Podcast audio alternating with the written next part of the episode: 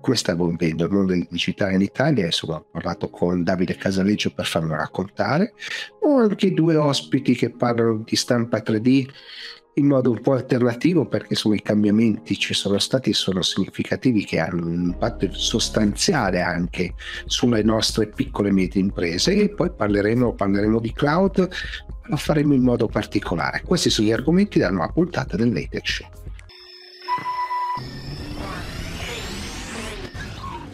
Ciao e benvenuti a una nuova puntata dell'Etech Show. Come sempre l'Etech Show racconta il mondo della tecnologia e lo fa facendo parlare i protagonisti e come sempre insomma cerco dei protagonisti che siano rilevanti insomma sulla scena italiana per raccontarmi un po' cosa succede. In realtà poi due degli ospiti di questa settimana peraltro sono a Berlino, quindi insomma non sono neanche in Italia ma si occupano del mercato italiano.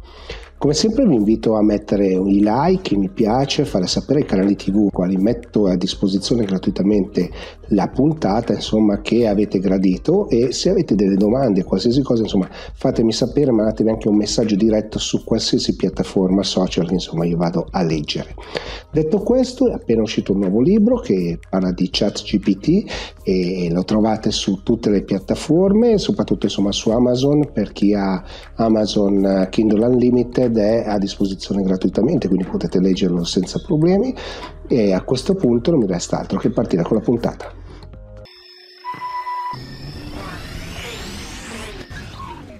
È con grande piacere che ospito Davide Casaleggio qui all'Etech Show proprio per capire che cosa sta succedendo, che cosa sta vedendo, che, che, cosa ruota intorno al mondo del digitale in questo momento perché c'è tantissimo fermento e questa era un po' l'occasione per fare il punto con Davide per capire appunto che cosa come si sta muovendo il mercato, in che modo insomma le aziende e tutti quanti insomma stiamo adattandoci al mondo del digitale. Quindi benvenuto Davide qui all'Etech Show e raccontaci proprio quello che stai vedendo e stai vivendo in questo momento.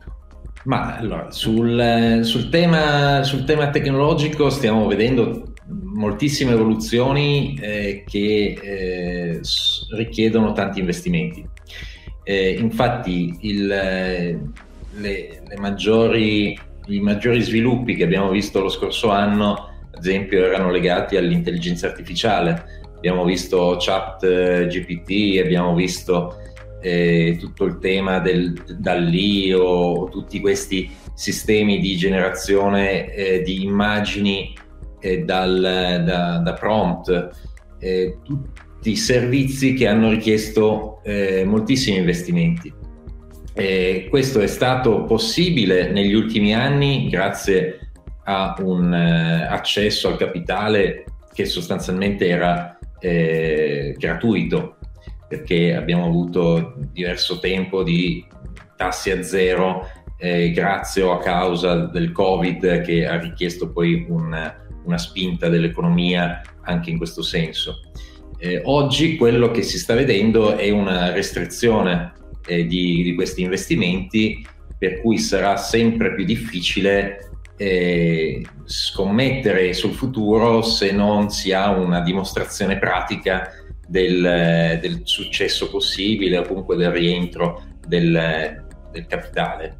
Quindi questo, eh, questa è la dinamica che oggi stiamo vedendo lato investimenti tecnologici. Poi c'è un tema generale per l'Italia eh, che è relativo agli investimenti in ricerca e sviluppo, che sono sempre stati eh, molto contenuti, o meglio sempre, negli ultimi vent'anni, perché negli anni 80, negli anni 90 eh, noi eh, avevamo una, un tasso di, di, sviluppo anche della produttività che superava l'1%, era l'1,5%, oggi siamo allo 0,1% di produttività eh, aggiuntiva di anno in anno, so, questo negli ultimi vent'anni, ed è dovuto al fatto che non stiamo più investendo.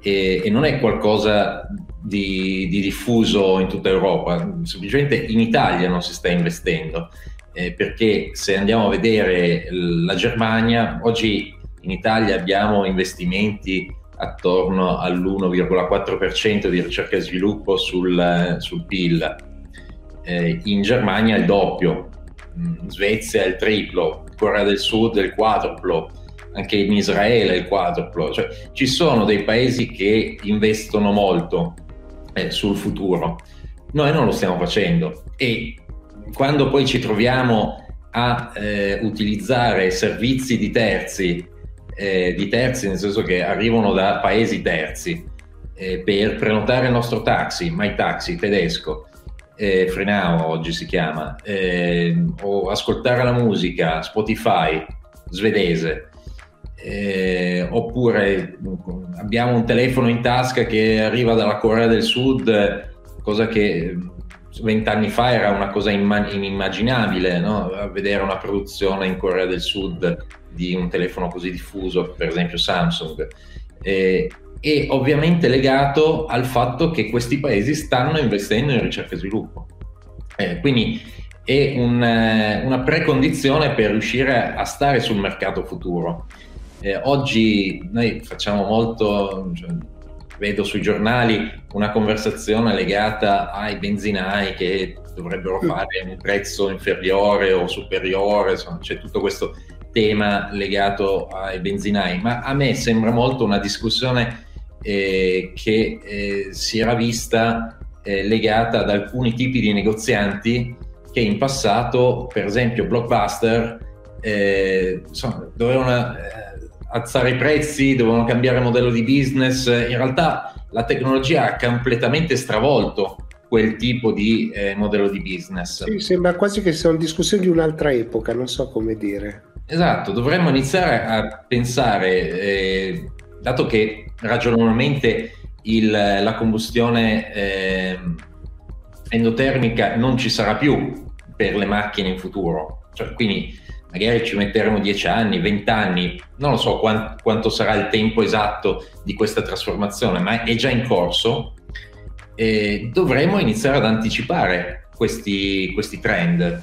Sono già chiari i, i, temi legati al no, vabbè, adesso investiamo ancora un po' sul diesel, sul, sulla benzina, perché abbiamo ancora questi investimenti. Eh, qua dico, abbiamo Fiat, abbiamo eh, insomma, eh, tutte le industrie automobilistiche che magari hanno già investito dicono no, allora ci teniamo ancora 5 anni, 10 anni prima del, dello switch, va bene, è una decisione legata al, all'industria che comunque avrà un impatto importante, per esempio l'automobilistico e su tutta la parte dei, dei pezzi eh, di, di, ricambio o comunque la componentistica in generale per la produzione, soprattutto per il mercato tedesco che eh, abbiamo in tutto il nord Italia.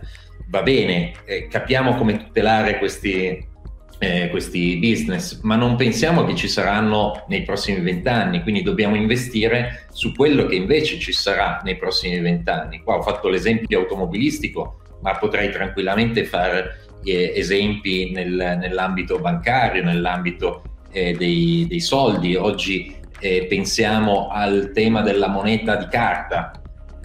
Certo, quello è qualcosa che ci ha tutelato eh, nel tempo, ma in realtà eh, l'evoluzione della moneta è qualcosa che è stata strettamente correlata alle invenzioni che noi abbiamo fatto nel tempo.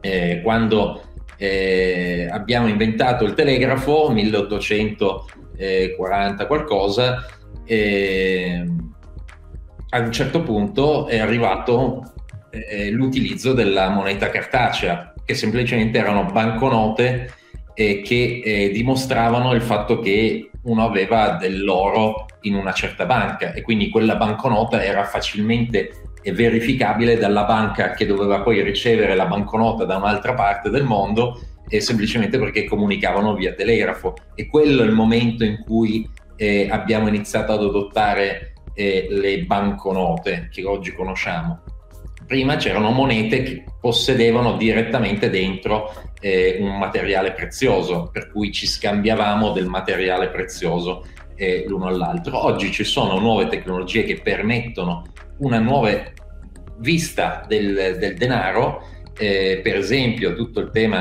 del, delle, delle, monete digitali di Stato, qua sto parlando ancora eh, con un imprinting di Stato, nonostante poi ci siano eh, ulteriori eh, sviluppi anche eh, paralleli al... No, no, certo, la BCE insomma tutti quanti stanno... stanno sì, la BCE oggi sta pensando, sta progettando, eccetera. La Cina ha già fatto che farla.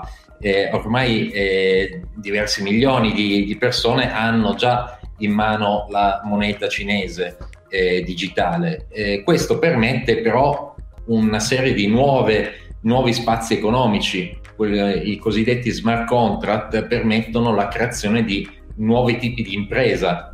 Eh, per esempio tutto il mercato assicurativo probabilmente verrà spazzato via e quello almeno che noi conosciamo oggi, perché può essere automatizzato e si può creare un meccanismo di fiducia eh, su eh, sistemi blockchain o simili blockchain che, che, si vogliono creare. E come questo eh, settore, quello delle assicurazioni, tanti altri settori avranno un grande impatto. Spesso c'è una conversazione legata al tema Bitcoin sì, Bitcoin no, speculazione va su, va giù, ma in realtà la eh, tecnologia della blockchain permette la creazione di nuovi spazi economici, la creazione di nuovi modelli di business e questa è la parte più interessante. Oggi siamo ancora agli arbori eh, di, di, questa conversazione. Stiamo iniziando a capire. Negli anni 90 vedevamo l'email in cui uno doveva andare eh, insomma, a digitare eh, su un, eh, un do, simil DOS a, a, vedere la propria mail era qualcosa di ancora inutilizzabile, ma aveva già un, eh, un'idea base di quello che sarebbe poi venuto. E, e oggi siamo nella stessa situazione che su eh, diverse tecnologie come per esempio quella della blockchain o come per esempio quella dell'intelligenza artificiale. Oggi giochiamo eh, sulla chat, eh, chat GPT per vedere cosa ci risponde sul futuro eh, o su alcuni temi che magari vogliamo, eh, vogliamo approfondire, eh, probabilmente tra qualche tempo, non troppo lontano, inizieremo a utilizzare questo tipo di tecnologia per eh, creare nuovi spazi economici.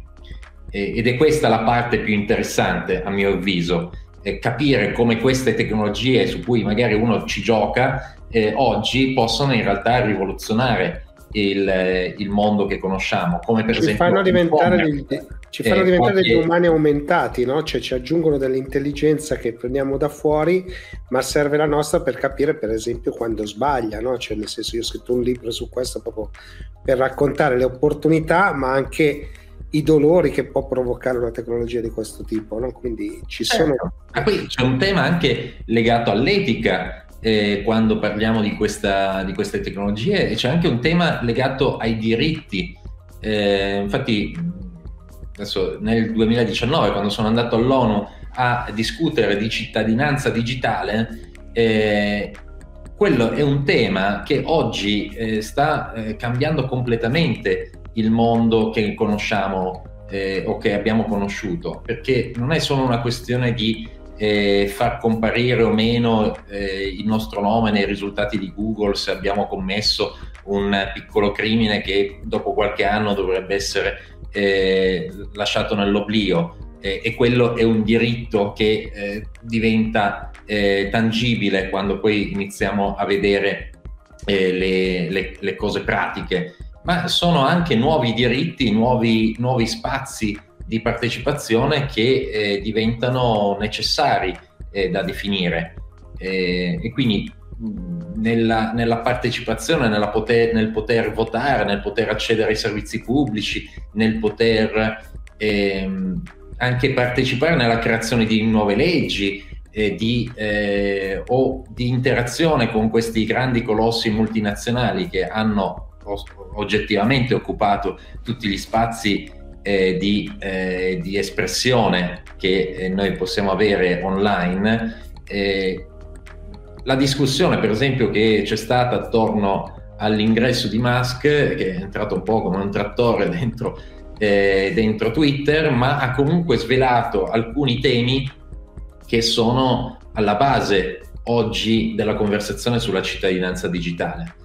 Eh, noi, eh, chi, chi, deve decidere se un ex presidente del, eh, degli Stati Uniti deve poter parlare o meno su un canale che comunque è utilizzato da centinaia di milioni di persone nel mondo? eh, deve essere una singola persona, deve essere il proprietario di, quel, di, di, quel, di quell'azienda. Eh, questo tipo di conversazione è oggi all'ordine del giorno, ma non è qualcosa di legato a, a Musk o a un singolo milionario, miliardario. È, è qualcosa che eh, dovremmo iniziare a, a, gestire in modo allargato, eh, come comunità, come stati, come, come ONU.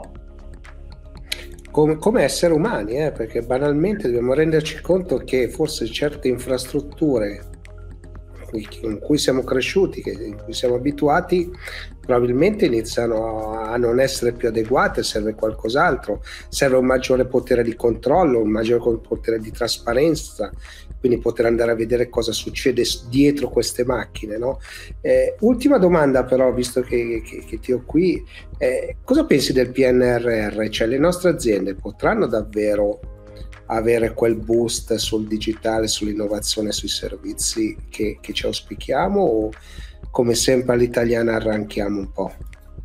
Ma io credo che sia necessario identificare alcuni obiettivi eh, da raggiungere, perché il rischio dei finanziamenti pubblici a pioggia è quello di ehm, alla fine finanziare l'innovazione. Un, qualche anno fa si, si, parlava della definizione di società innovativa, di PMI innovativa, anche per eh, poter accedere ai vari, eh, ai vari fondi eh, e alla fine uno diceva vabbè io faccio la pizza quadrata, sono in, innovativo. Eh, capire se vogliamo andare a finanziare le pizze quadrate oppure se vogliamo eh, un, un, preciso eh, asse di sviluppo che eh, riteniamo importante per il paese. Eh, credo che su questo manchi una, una parte di ragionamento eh, come accennavo prima sul, sul tema del, dell'automotive, è chiaro il, il, il, punto di arrivo, comunque l'evoluzione che ci sarà nel mondo dell'automotive, non stiamo investendo per intercettarlo.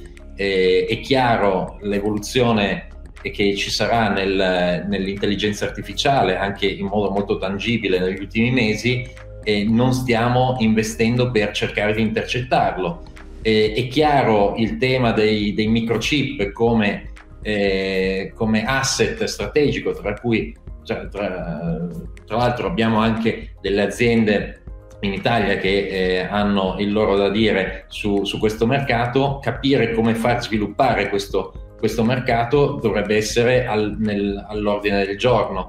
Quindi quello che vedo mancare è un, un'indicazione, una definizione del, del, dell'asse di sviluppo di questo paese e di quali sono i settori importanti che vogliamo portare avanti, eh, perché fino a quando ci saranno insomma, finanziamenti a pioggia, tutti coloro che li riceveranno saranno contenti, eh, ma poi l'anno dopo non li avranno più. Quindi eh, il problema è un po' come abbiamo visto sul eh, super bonus per, per l'edilizia o, o, altri super bonus che ci sono stati in passato. Eh, nel momento in cui ci sono le aziende sono contente e, e l'anno dopo però iniziano ad arrancare. Perché, poi, perché poi, il, tema, il tema vero no? è se non fai qualcosa che sia strutturale diventa difficile no? che quello che arriva a pioggia porti frutto, generi frutto. Genera sicuramente un sollievo per un periodo, ma difficilmente porta frutto se non si mette a terra in una certa maniera. Certo. Allora, Davide, grazie mille perché veramente è stata una bellissima chiacchierata di, di, di tanti temi, di, di innovazione, insomma, ci sono tante cose comuni, quindi insomma, grazie davvero e voltiamo pagina. Sono qui con Marco Zappia e Luca Valentino Colmi di Formlabs perché? Perché volevo un po' raccontare il mondo della stampa 3D e lo faccio con, insomma, con chi in questo mercato non solo ci opera ma ci opera alla grande, ma è in grado anche di portare oltre le varie macchine anche del software che è in grado di fare una rivoluzione. Quello lo faccio raccontare da loro, non voglio raccontarla io. Per cui partiamo proprio con Marco per capire un po' come sta il mercato, che cosa sta succedendo, che cos'è la stampa 3D oggi. Ma allora la stampa 3D di per sé non è una novità perché c'è da parecchio tempo, comunque c'è eh, dagli anni 90 alla fine E quello che cambia adesso è il fatto che molte aziende si sono messe ad innovare e a fare appunto ricerca e sviluppo sulla stampa 3D, soprattutto da quando poi sono scaduti i brevetti delle principali aziende che hanno iniziato questo percorso, e di cui Formula è una di queste, nel senso che da quando si è potuto Formula ha investito molto nel cercare soluzioni differenti nella stampa 3D, perché la stampa 3D è un mondo, no? ci sono tante tecnologie, eh, ci sono tanti materiali, tante dimensioni e eh, posizionamento di mercato in termini di prezzo, quindi eh, è un mondo a sé che permette dal dall'hobbistica, no?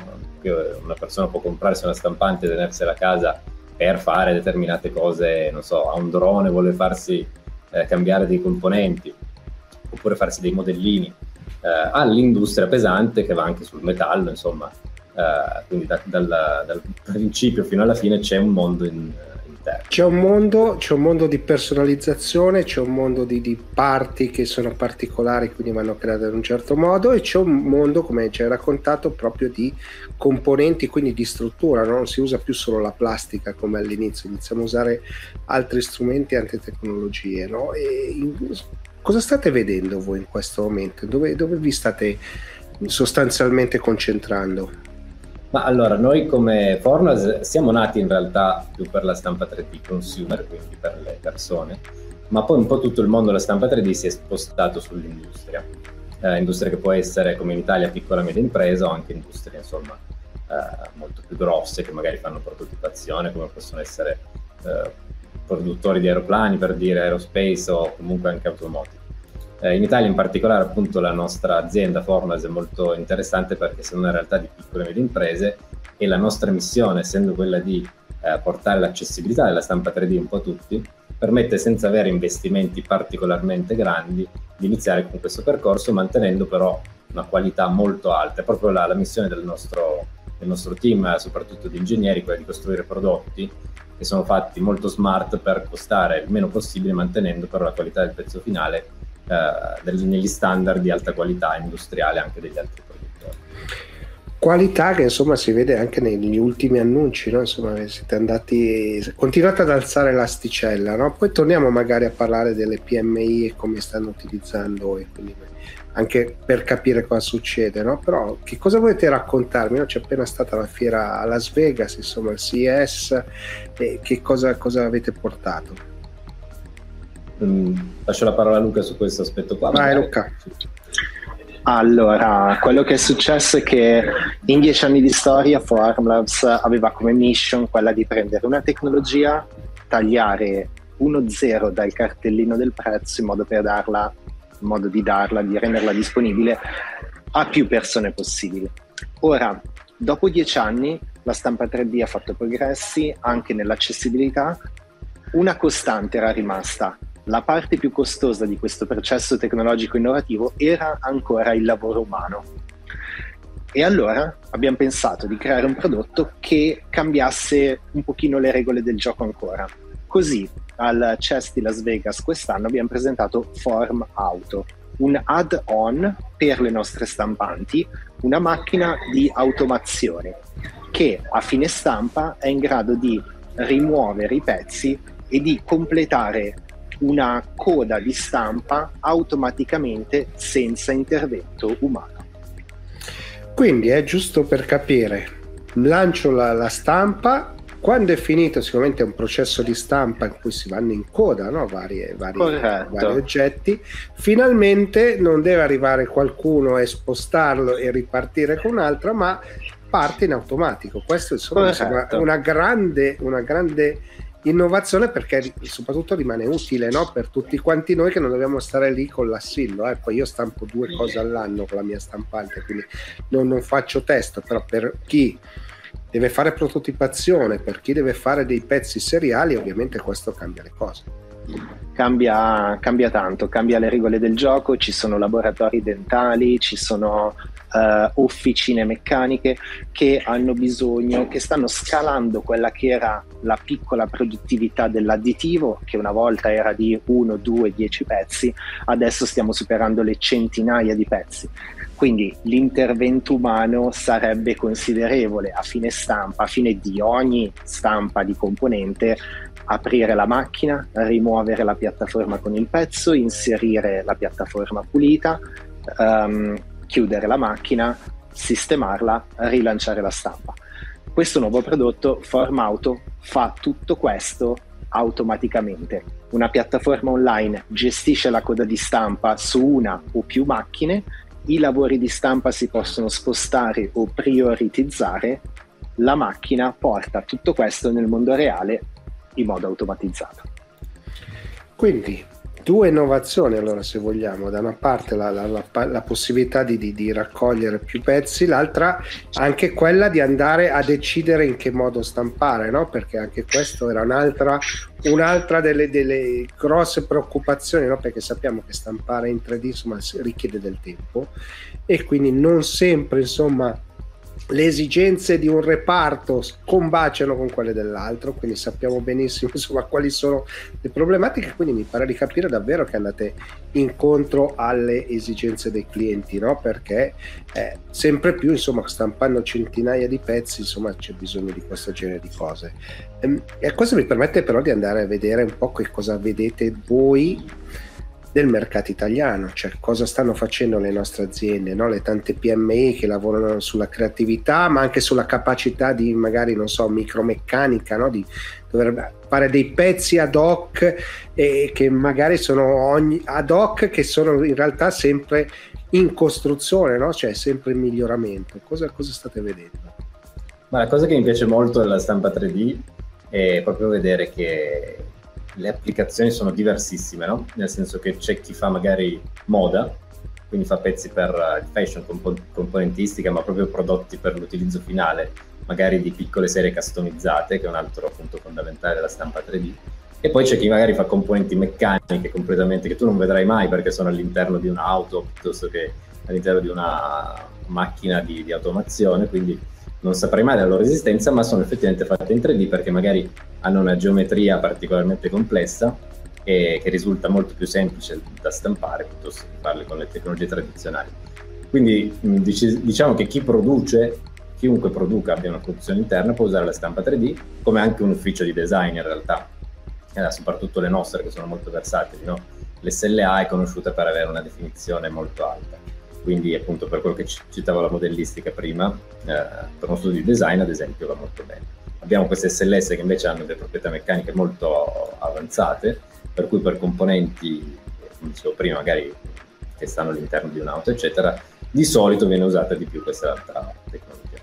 Ma poi anche lì è di nuovo un mondo perché noi abbiamo tantissime resine nell'SLA, quindi alcune sono proprio chiamate resine ingegneristiche perché hanno proprietà ingegneristiche, facciamo ad esempio degli stampi a iniezione con queste, altre sono resine da modellistica e sono proprio chiamate.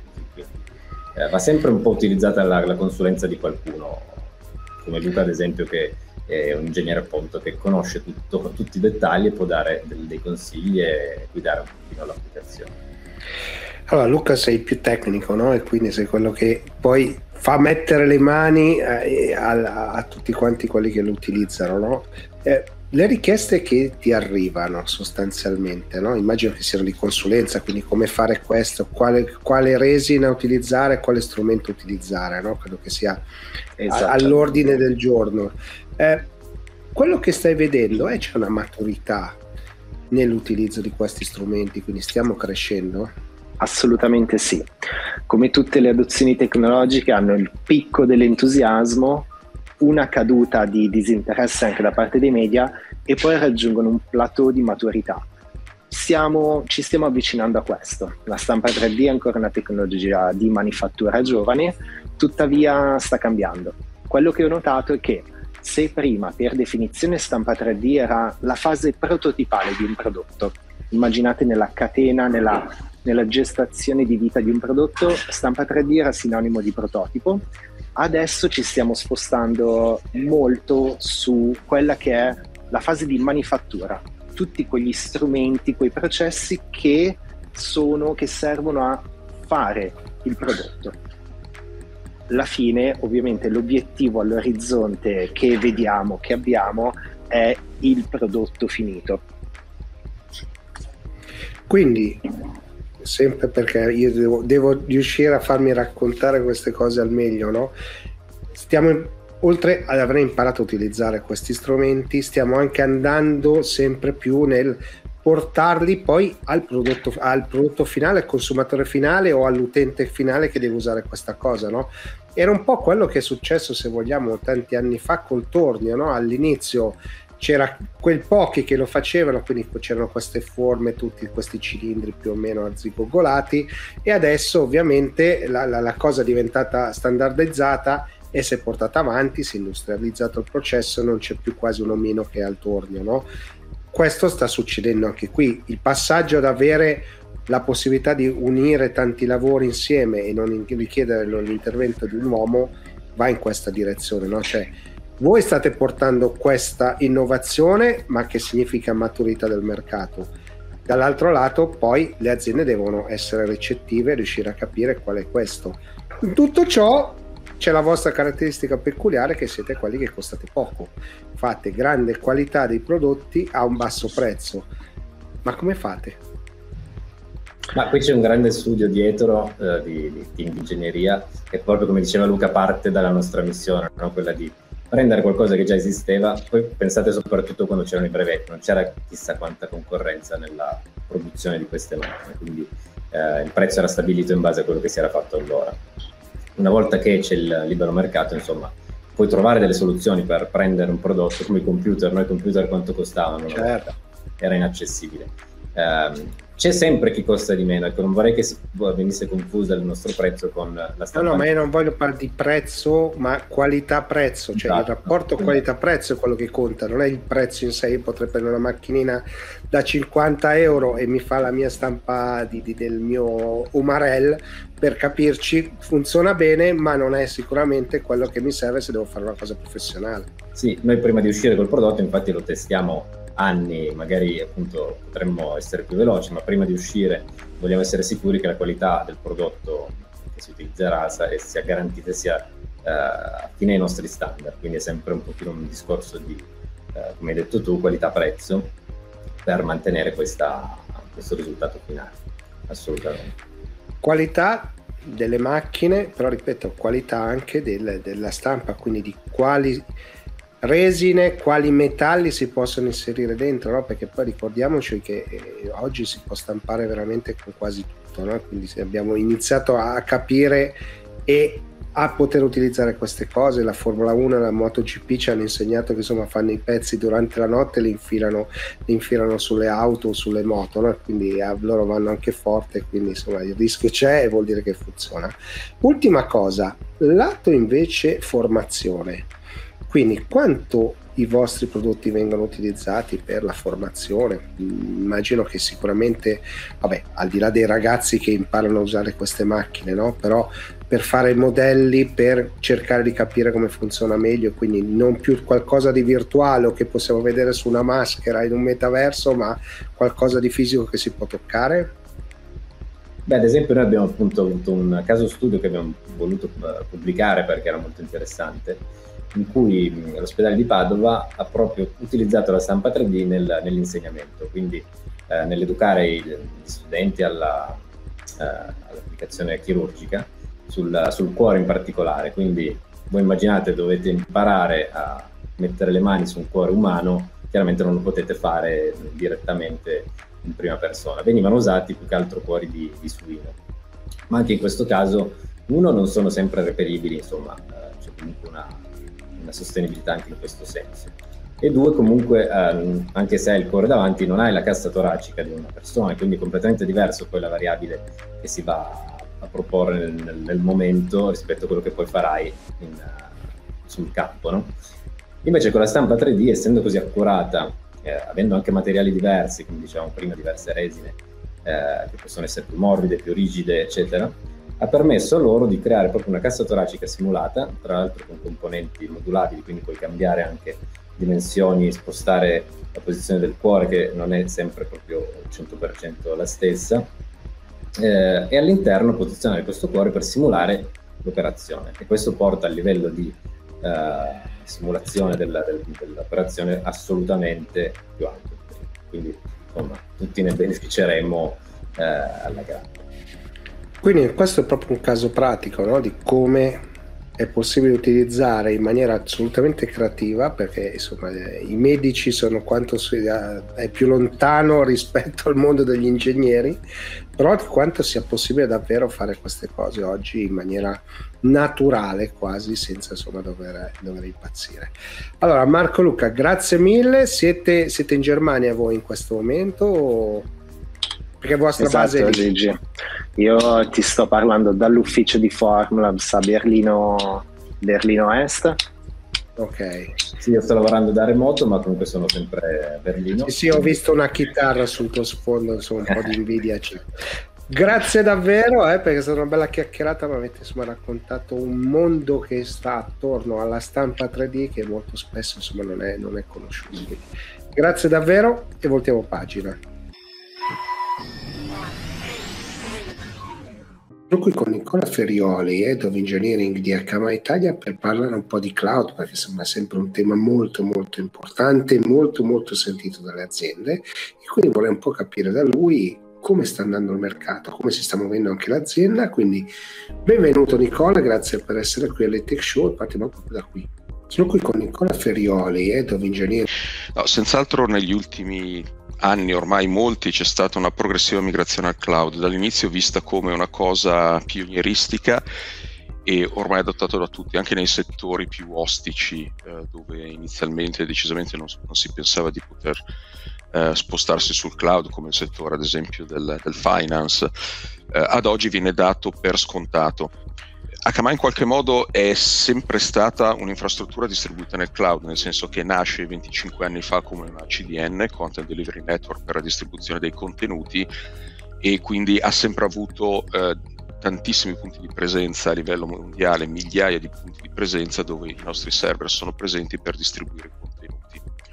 Inizialmente Uh, ci siamo uh, occupati di delivery di contenuti, caching, streaming video. In realtà già nel 2008 Akamai lancia un prodotto che permette di eseguire eh, applicazioni Java sulla nostra infrastruttura distribuita. Per cui eh, era già un modello dove non pensavamo ad utilizzare un numero ridotto di data center cloud 5, 10, 20, ma avevamo già migliaia di nodi che potevano eseguire applicazioni Java. Ora, il 2008 era un po' troppo presto, direi, eh, per cui ci sono stati dei clienti che l'hanno adottato, ma non era una tecnologia così diffusa, adatta a tutti. Diciamo che il time to market lì era molto pionieristico sul serio. No, esatto. Poi di fatto non, è, è stata sostanzialmente dismessa questa soluzione per poi riprenderla in tempi più recenti utilizzando tecnologie diverse come JavaScript sostanzialmente, per cui ad oggi è possibile eseguire sulla rete Akamai dei, eh, dei workload leggeri in JavaScript dove eh, hanno la caratteristica di essere estremamente distribuiti e di conseguenza venire eseguiti in, in prossimità dell'utente. Se pensiamo all'Italia, eh, in Italia esistono decine di punti di presenza Kamai eh, con connettività diretta verso i vari operatori, quindi posso eseguire questi eh, programmi, chiamiamoli leggeri, con poco stato, è possibile ovviamente memorizzare lo stato in uno storage, in un database, ma si tratta di applicazioni molto semplici, quindi sono adatti a fare attività di eh, diciamo dei task di aggregazione di contenuti piuttosto che di redirect intelligenti, controllo degli accessi e così via. Il passaggio successivo che è avvenuto l'anno scorso è stata eh, l'espansione delle, dei prodotti di Akamai con l'acquisizione di Linode. Uh, Linode è un uh, cloud provider, un cloud service provider Uh, indipendente che è stato acquisito e nel corso dell'anno scorso è avvenuto un importante lavoro di integrazione con la piattaforma Kamai. Quindi ad oggi quello che noi possiamo offrire è non solo l'elaborazione distribuita capillare per workload leggeri, ma anche tutto quello che è um, infrastruttura uh, erogata con il modello dell'infrastructure as a service all'interno di data center. Uh, diciamo, più consolidati dove è possibile fare elaborazione più, più complessa e, e, articolata.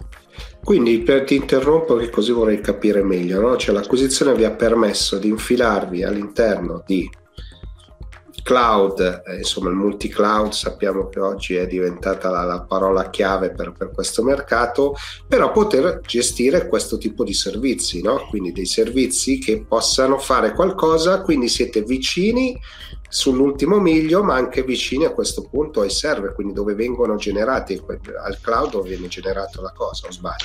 Esatto, è proprio così. Allora, il, ha introdotto giustamente il concetto di multi-cloud. Dopo il primo step che è stato passiamo dal data center on-prem al, al, al passaggio in cloud, ad oggi sta vedendo sempre più aziende che si spostano su multi-cloud, quindi si prendono eh, accordi con diversi cloud provider e ogni workload può avere un cloud di riferimento in qualche modo, per cui in base al tipo di task da eseguire, alla complessità, al fatto che sia caratterizzato più da uh, storage, capacità lavorativa, erogazione di traffico e così via, è possibile fare delle ottimizzazioni utilizzando cloud diversi.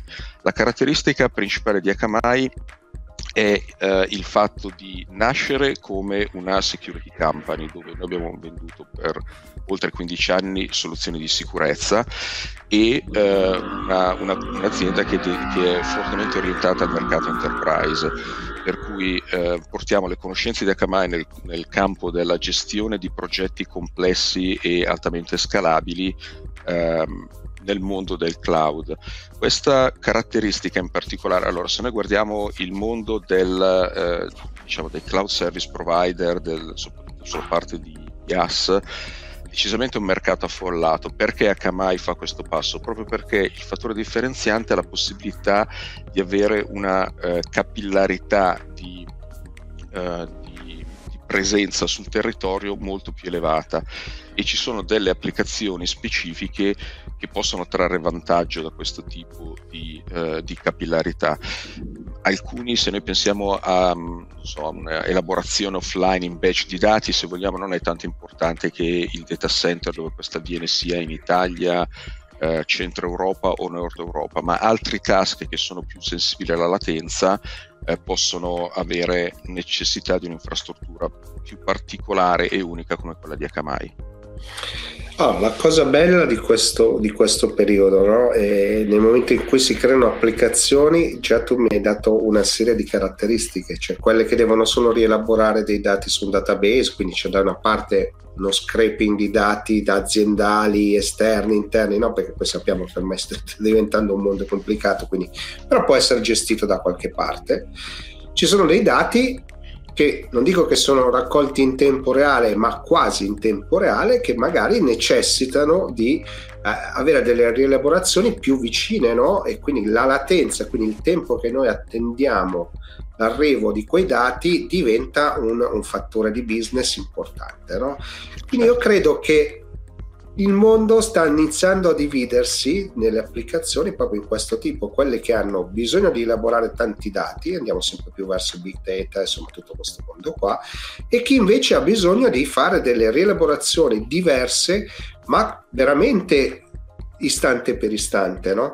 E stiamo prendendo questa divergenza, la, la, la, vedete anche voi questo, questo cambiamento? Assolutamente, eh, ti faccio l'esempio forse più, più, estremo. Quando parlo di latenza, cioè il tempo che intercorre tra l'invio di un messaggio dal mio uh, computer, dal mio cellulare al data center che esegue l'elaborazione, possiamo pensare che eh, possono passare 100, 80, 100, 150 millisecondi per fare il round trip a seconda della distanza del data center, per cui possiamo pensare 100 millisecondi se vado sulla East Coast degli Stati Uniti, qualche decina di millisecondi all'interno dell'Europa.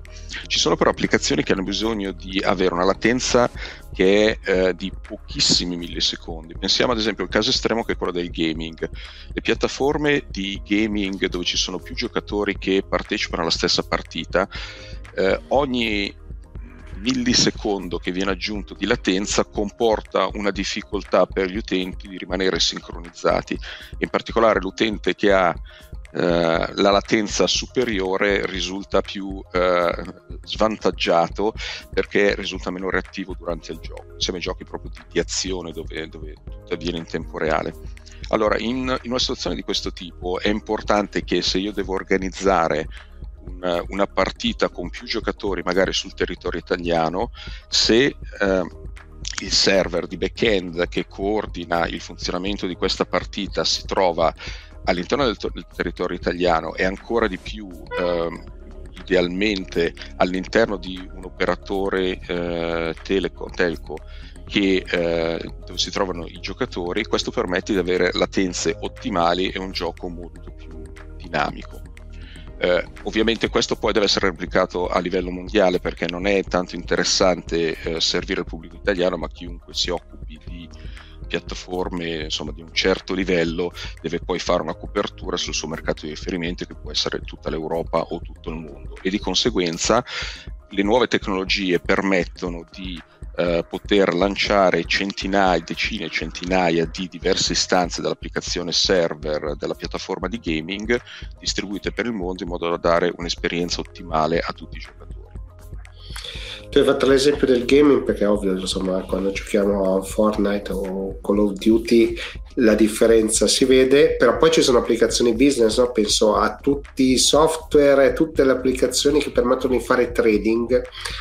Banalmente, quei ripeto, decimi di secondo che eh, si vengono persi, ovviamente possono farci perdere qualche centesimo o in più o in meno, no? Quindi questo è un elemento di business. Stiamo prendendo degli estremi, chiaramente. Poi ci certo, sono tanti sono... altri, tanti altri, no? Nel senso il controllo delle macchine da remoto, per cui ho delle macchine che sono da un'altra parte del mondo, quei decimi di secondo potrebbero dirci mando in produzione 50 pezzi in più, 50 pezzi in meno. Se quel pezzo costa 10 dollari fa la differenza. Quindi sono tutte, sembrano tutte sciocchezze messe insieme, però se andiamo sui casi pratici fanno davvero lo scatto, no? Assolutamente, vero. Mm, dipende dall'applicazione. Ora qui il limite è dato dalla fantasia di, degli sviluppatori, di chi gestisce un business, mm, per capire se vi sia davvero necessità di limare queste decine di millisecondi o no. Eh, nel campo delle transazioni finanziarie assolutamente, perché il prezzo si muove in continuazione. Ci sono state discussioni in passato anche su questioni legate alla guida autonoma, cioè se dovessimo ad oggi la guida autonoma la stragrande diciamo, la stragrande quantità di calcolo viene eseguita ovviamente sull'autoveicolo perché non è possibile trasferire sulla rete quantità di dati eccessive, però col tempo sarà possibile spostare una parte delle funzioni in cloud e eh, questo tipo di funzioni che non sono proprio legate al tempo reale della guida, però hanno necessità di latenze estremamente ridotte. E però se vogliamo spostarci all'altro lato dello spettro, cioè a parte queste applicazioni estreme, anche nel, nel mondo dell'e-commerce, noi come Akamai per 25 anni abbiamo visto, abbiamo avuto clienti che eh, limavano i, le decine di millisecondi nel tempo di visualizzazione di una pagina web perché c'è quella famosa correlazione tra eh, la velocità di visualizzazione di una pagina e l'engagement del cliente, quindi i tassi di conversione nel caso dell'e-commerce o il numero di pagine visualizzate, perché più il sito web è veloce, più il cliente è eh, invogliato a continuare la, nav- la navigazione, se le pagine diventano lente da caricare vado a fare qualcos'altro.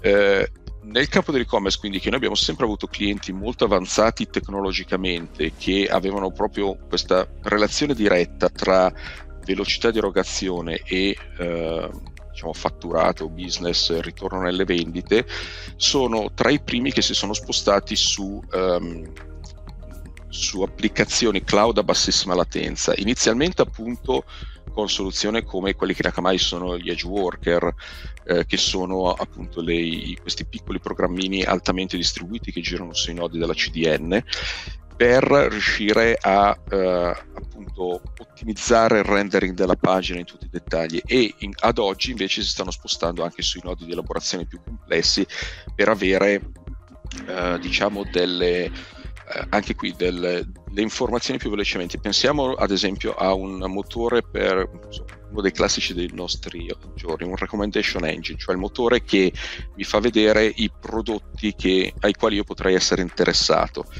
Il caso più tipico è quello delle piattaforme di streaming che devono farmi vedere i film di mio interesse per invogliarmi a vedere il film successivo. Nel caso dell'e-commerce io guardo una pagina di prodotto, devo avere altri prodotti adatti a me che mi invogliano a continuare la navigazione. Uh, in passato avevamo pagine statiche, cioè prodotti simili per tutti, poi si è passato alla, alla, raccomandazione personalizzata, quindi i prodotti che sono adatti a ciò che, ai, diciamo, ai miei gusti, a quello che io ho mostrato navigando in passato, un recommendation engine che possa servire alle informazioni di raccomandazione a bassa latenza fa sì che la pagina mi viene servita istantaneamente con già le raccomandazioni eh, disponibili senza dover fare cose come servire in modo asincrono le raccomandazioni, quindi magari una pagina arriva in cache molto velocemente sul mio computer, le raccomandazioni impiegano 500-600 millisecondi per arrivare sul mio sistema. Una piattaforma cloud molto distribuita come quella di HMI permette invece di avere anche i recommendation engine distribuiti che permettono di fornire i, i dati a bassa latenza bassa latenza che eh, giustamente tu mi dici invoglia il cliente, ma in realtà ti tiene incollato, no? viviamo nella, nell'economia dell'attenzione o della distrazione a seconda di come vogliamo vederla, no? e quindi ovviamente riuscire a coinvolgere le persone, dare le informazioni in tempo reale, oppure insomma sul primo tap, al primo click è, diventato essenziale. No? Quindi anche le aziende italiane insomma si stanno muovendo tanto su, questo aspetto. Certo, c'è anche il, il rovescio della medaglia, cercare diciamo, l'utente che cerca di difendersi da questo coinvolgimento do, che, che, non gli permette di scappare, lo mantiene su, su un sito, su un'attività in maniera maniacale. Sì. Però diciamo, l'interesse del business è eh, ovviamente coinvolgere il più possibile l'utente. Per fortuna, insomma, siamo ancora degli, de, delle persone che hanno un pensiero e quindi ogni tanto riusciamo anche a difenderci, no? Però è chiaro certo. che l'intelligenza artificiale, le applicazioni vanno in quella, in quella direzione. Noi qui parliamo di business, eh, se vogliamo possiamo entrare in privacy e altre cose, ma non è il caso. E, o magari sarà il caso la prossima volta che, che ci troviamo, che magari chiacchieriamo di questo, perché è comunque uno spunto estremamente interessante, no? C'è anche capire quanti strumenti stanno andando avanti in questa direzione e come insomma si cerca anche di, di, di, di coinvolgere le persone in una maniera adeguata no? e voi ne avete tanti di esempi di questo tipo perché insomma sullo streaming penso che abbiate fatto capitalizzato uno storico pazzesco di casi allora certo Grazie mille Nicola per il momento perché insomma però mi riservo di, di, di, di tornare a interrogarti su questi temi anche perché ripeto lo streaming, lo streaming in questo momento con il calcio sappiamo che è diventato un tema scottante no? e in realtà però ci permette di avere contenuti all'infinito cioè davvero noi abbiamo una serie di contenuti che dieci anni fa non ci sognavamo di avere sotto il naso no? quindi ci sono tante possibilità lato tecnologico mi piacerebbe un po' magari riuscire a raccontare questo. Ci sono, e peraltro un mondo anche quello in fermento, nonostante non, non, c'è poco di consolidato, le tecnologie di streaming continuano a cambiare, ci sono... Perché le tecnologie cambiano, gli, gli, strumenti cambiano, gli algoritmi cambiano e le compressioni dei, dei, dei, di come noi, come voi ci fate arrivare i dati, insomma, stanno cambiando. Quindi sono tante cose, quindi è una cosa che magari approfondiremo più avanti. Allora, per il momento, grazie mille e voltiamo pagina.